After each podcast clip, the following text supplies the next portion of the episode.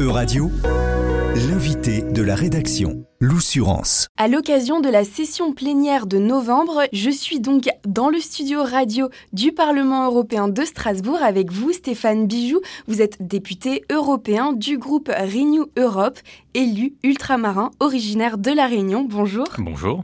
Ensemble, on va évoquer les territoires ultra-périphériques de l'Union européenne et notamment les Outre-mer français. Alors du 11 au 14 novembre dernier, le commissaire européen à l'environnement, aux océans et à la pêche était en visite officielle à La Réunion. Vous l'avez notamment accueilli, accompagné lors de ses différents déplacements. Comment s'est déroulée cette visite officielle et quels étaient les objectifs? Vous savez, quand on habite sur une île, loin du continent euh, européen, comme c'est euh, le cas des Européens qui habitent dans les régions ultrapériphériques, dans l'océan Indien ou dans l'océan Atlantique, on peut parfois avoir le sentiment que cette distance géographique fait que loin des yeux, loin du cœur, eh bien euh, l'Europe nous oublie, ne pense pas à nous et c'est extrêmement compliqué parce que ça peut assez rapidement alimenter un sentiment d'abandon. Et c'est bien euh, ce que je combats depuis le premier jour de mon mandat au Parlement européen, c'est de créer en permanence ce lien entre nos territoires géographiquement éloignés et les institutions européennes. Nous sommes loin en matière de géographie, mais je veux que nous soyons dans le cœur des institutions euh, européennes. Et s'il faut voir pour croire, eh bien ce combat-là, nous le menons avec mon groupe politique, et c'est la raison pour laquelle, avec le président de la commission pêche, mon collègue Pierre Kardenskin, nous avons officiellement invité le euh, commissaire à la pêche, Sinkevicius, à venir sur le terrain. Je crois à la force du terrain. Quand on fait de la politique, il fallait que le commissaire vienne sur le terrain, au plus près des réalités, pour voir la réalité des difficultés et des urgences de nos pêcheurs.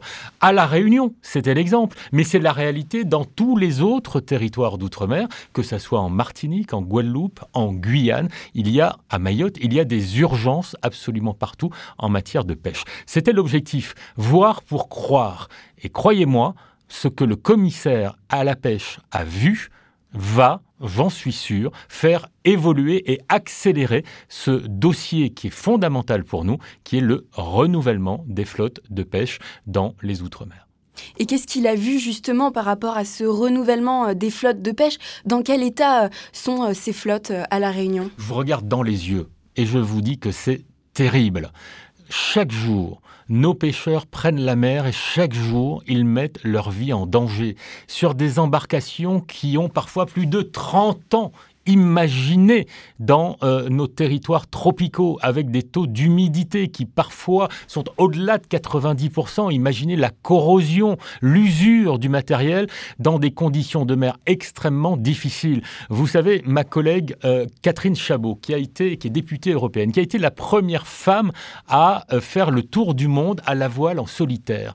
Eh bien, elle m'a fait cette confidence que je partage avec vous. Elle m'a dit j'ai fait le tour du monde sur mon bateau et quand je suis passé au large de chez toi, j'ai cru que j'allais mourir tellement les conditions de mer étaient difficiles. Eh bien, chaque jour, nos pêcheurs mettent leur vie euh, en danger. Le commissaire européen à la pêche s'est rendu compte qu'il y avait aujourd'hui une urgence à renouveler le matériel, les bateaux, mais également le matériel. Voilà euh, ce qu'il a vu. Il l'a aussi vu, entendu, des hommes et des femmes. On parle souvent des pêcheurs, mais on oublie que derrière chaque pêcheur, il y a une femme, il y a une famille, il y a des enfants. Il a vu la réalité des conditions euh, extrêmement euh, difficiles et ça pose aujourd'hui beaucoup de problèmes. D'abord des problèmes de sécurité parce que les bateaux sont vieux, parce qu'ils sont euh, effectivement, en termes de sécurité, il y a des problèmes fondamentaux. L'autre axe prioritaire de, ce chantier de renouvellement des flottes, c'est euh, également eh bien, l'attractivité des métiers de la pêche. On va chez moi à l'île de la Réunion eh bien, euh, construire euh, prochainement un lycée des métiers de la mer. L'Europe interviendra, bien évidemment, dans le financement euh, de ce lycée des métiers de la mer. Le gouvernement français euh, aussi, la Première ministre, sous l'impulsion du président de la République, a confirmé que la France engagerait 60 millions d'euros dans ce futur lycée de la mer. Eh bien, imaginez que nous allons former des jeunes, des jeunes hommes, des jeunes femmes au métier de la mer, et une fois qu'ils seront diplômés, qu'ils auront fait tous les efforts, ils vont arriver et se rendre compte que leur outil de travail, c'est ce vieux bateau euh, qui n'est absolument pas aujourd'hui en état de garantir sa sécurité à chaque fois qu'il ou elle prendra la mer. Enfin, ça donne envie à personne au final quand on réfléchit. Donc cette question de l'attractivité, c'est le deuxième point euh, important euh, dans ce dossier. Le troisième, et il est fondamental, c'est une question renouvelée les flottes de pêche en Outre-mer est une question de cohérence par rapport aux objectifs européens de souveraineté alimentaire. On sait bien l'urgence, l'impératif aujourd'hui qu'il y a partout en Europe à développer cette souveraineté alimentaire pour ne plus être dépendant des, euh, importations et des autres pays, la Chine euh, notamment, mais pas que, eh bien, il faut qu'on euh, apprenne, qu'on se donne les moyens de fabriquer nous-mêmes la nourriture dont nous avons besoin. Et les pêcheurs sont des acteurs extrêmement importants de cette stratégie de souveraineté alimentaire. C'est la raison pour laquelle l'Europe doit impérativement accompagner nos pêcheurs dans chacune de nos régions d'outre-mer. Et alors, quelles ont été les annonces du commissaire? Alors, l'objectif, je le redis, c'était qu'ils se rendent compte de la réalité euh, de, nos, territoires. Pourquoi? Parce que je crois que euh, l'efficacité des politiques publiques passe par l'adéquation entre la réalité du terrain et la décision euh, politique. Le commissaire européen à la pêche était très attendu Imaginez les attentes des pêcheurs. Ce dossier était bloqué depuis plus de dix ans. Moi, quand j'arrive au Parlement européen en 2019, je suis immédiatement alerté sur l'urgence de nos pêcheurs partout en Outre-mer. Et chaque jour, avec mon groupe politique, Renew Europe, nous avons travaillé sous l'impulsion du président de la République française pour faire bouger les lignes sur ce dossier. Eh bien, pour la première fois en dix ans, après cette visite, pendant cette visite même, eh bien, les lignes ont bougé. Le commissaire est reparti avec un engagement. Il nous a dit les yeux dans les yeux. Et ce n'était pas une promesse politique juste pour avoir la paix ou faire plaisir aux gens. Il y avait bien eu là une prise de conscience. Et le commissaire européen à la pêche nous a garanti qu'avant la fin de son mandat, il ferait accélérer les décisions politiques dans ce dossier. Et pourtant, euh, nous avons, et je veux, je veux le dire, nous avons réussi au fil des années à débloquer progressivement ce dossier. La porte était fermée depuis des années. Ce que nous avons réussi à faire aujourd'hui, c'est à entr'ouvrir cette porte. Il faut maintenant faire un premier pas. Qu'est-ce qui s'est passé chronologiquement?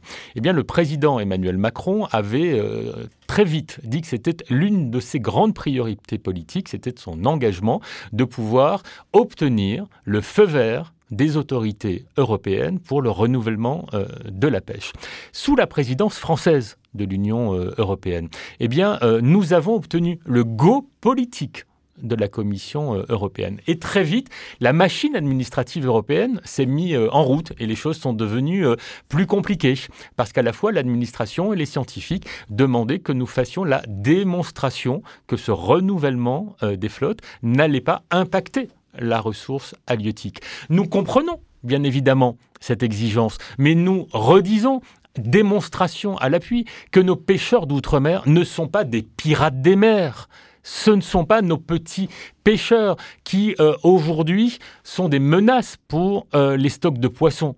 Savez-vous combien euh, représente la pêche réunionnaise sur toute la pêche qui est faite dans l'océan Indien? Nous ne prélevons que 0,2% des poissons qui sont pêchés dans l'océan Indien. 0,2%. Qui peut se mettre face à nous et nous accuser d'être des pirates des mers? Nous sommes le contraire.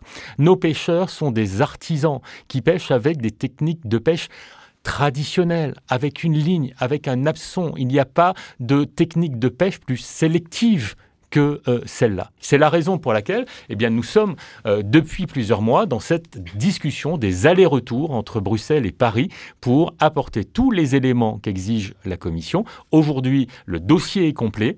Le temps de la décision politique est venu et euh, cette visite du commissaire européen sur le terrain, j'en suis sûr, permettra de faire avancer ce dossier. C'est toujours la même chose, du verre à moitié plein, du verre à moitié vide. Moi, je veux continuer à être optimiste, je veux continuer à croire que nous allons trouver des solutions pour nos pêcheurs dans des délais courts parce que c'est une urgence absolue aujourd'hui. On peut maintenant évoquer euh, plus largement les régions ultra-périphériques. Donc euh, début novembre, la région de la Réunion a pris la tête des RUP. Est-ce que vous pouvez déjà expliquer à nos auditeurs qu'est-ce que c'est? Oui, bien sûr. Alors les RUP, ce sont les régions ultra-périphériques.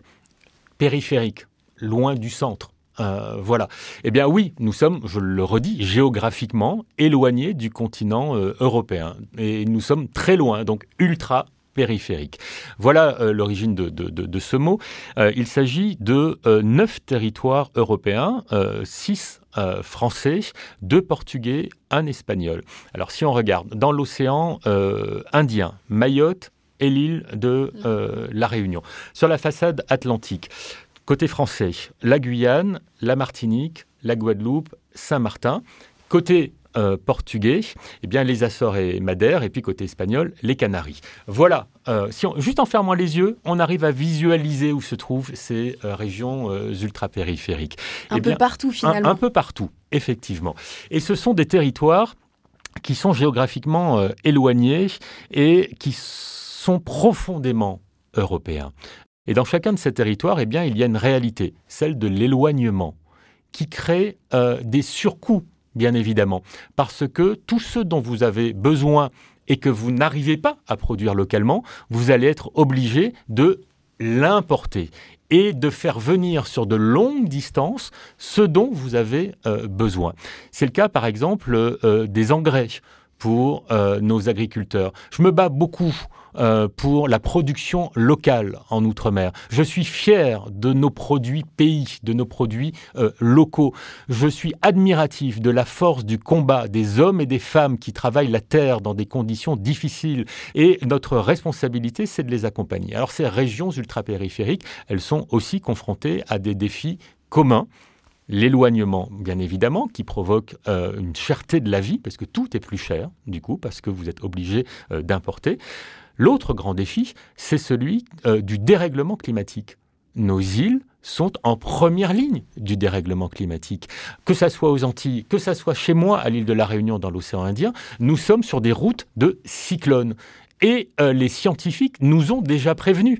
Le réchauffement de la planète provoque le réchauffement de la température des océans. Et on sait bien que plus l'eau de l'océan est chaude, plus puissant sont les cyclones. Et donc on sait que nous allons devoir affronter, on le voit déjà, eh bien, euh, des cyclones, des ouragans de plus en plus fréquents de plus en plus puissants. Eh bien, euh, ce réseau des régions ultrapériphériques nous permet également eh bien, d'affronter ensemble ces grands défis communs qui sont les nôtres aujourd'hui. C'est très important de travailler ensemble pour pouvoir affronter le rouleau compresseur du dérèglement climatique. Et je le redis, nous sommes, nous, les régions ultrapériphériques, en première ligne euh, de ce dérèglement climatique. Et les solutions que nous allons pouvoir créer chez nous en termes d'adaptation, d'adaptation des logements, eh bien, nous allons pouvoir le partager avec les autres régions euh. Et parmi ces, solutions, euh, Stéphane Bijoux, vous, vous défendez notamment le réflexe RUP. Est-ce que vous pouvez nous expliquer euh, ce que c'est? Ah, le réflexe RUP, le réflexe des régions ultrapériphériques ou le réflexe outre-mer. C'est la boussole de mon engagement politique. C'est redire, réaffirmer exiger une nouvelle fois que la loi européenne soit réellement adaptée à la réalité des territoires. Et c'est bien cette adéquation, je le redis, entre la réalité des territoires et la loi qui fait l'efficacité de l'action euh, publique européenne. Ce que je défends, c'est que avant de voter un texte, l'Europe, les institutions européennes doivent réfléchir à l'impact de ce projet sur nos territoires d'outre-mer. Si ça a un impact positif, pas de problème. Si ça a un impact négatif, il faut immédiatement appuyer sur le bouton stop et voir comment on peut, à travers des dérogations, moi, mon boulot de parlementaire, c'est de déposer des amendements pour pouvoir adapter la loi à la réalité euh, locale. Et ce euh, réflexe RUP, eh bien, euh, j'ai réussi à embarquer toute la délégation française du président de la République, mais également tout mon groupe politique, Renew, pour que dans chacune des commissions où euh, les députés travaillent, eh bien, chacun ait ce réflexe de s'interroger si le texte législatif sur lequel je suis en train de travailler va, oui ou non, avoir un impact sur les Outre-mer. On approche euh, des élections européennes de juin 2024. Déjà, quel rôle les Outre-mer, les régions ultra-périphériques doivent jouer dans ces élections. Et puis, comment intéresser les citoyens 9000 km, 8000 km, un peu plus? Comment on fait pour intéresser et mobiliser euh, les citoyens euh, dans ces territoires? On ne va pas se raconter de bêtises. Euh, si on regarde les choses en face, et c'est très important de regarder les choses en face, il se passe en Outre-mer finalement la même chose que dans les autres régions françaises et européennes. Dès que quelque chose ne va pas, c'est la faute à l'Europe. Voilà. Et on va cogner sur l'Europe, etc. C'est d'ailleurs le grand réflexe démagogique, populiste, mené par l'extrême droite, qui passe son temps à euh, taper euh, sur l'Europe. Nous, nous sommes tout le contraire. Nous sommes pro-européens. Nous croyons en l'Europe. Et c'est l'un des grands enjeux de la campagne européenne à venir. D'abord, c'est de euh, lutter contre l'abstention il faut impérativement, comme partout en Europe, eh bien, mobiliser les citoyens pour qu'ils aillent voter. C'est euh, la la, première des urgences. Une, abstention qui a été euh, quand même assez forte euh, aux élections euh, passées, notamment dans les territoires mais, bien sûr, chez moi, chez, moi, La Réunion, en 2019, aux dernières élections européennes, il n'y a eu que 30% de taux de participation. Bon, cinq ans plus tôt, en 2014, il n'y avait que 20%. Donc ça augmente finalement, un petit ça augmente un petit peu, mais pas suffisamment, et personne ne peut dire bah ça augmente, tout va bien. Non, il faut, on a beaucoup d'efforts sur une pour que les gens participent à ces élections.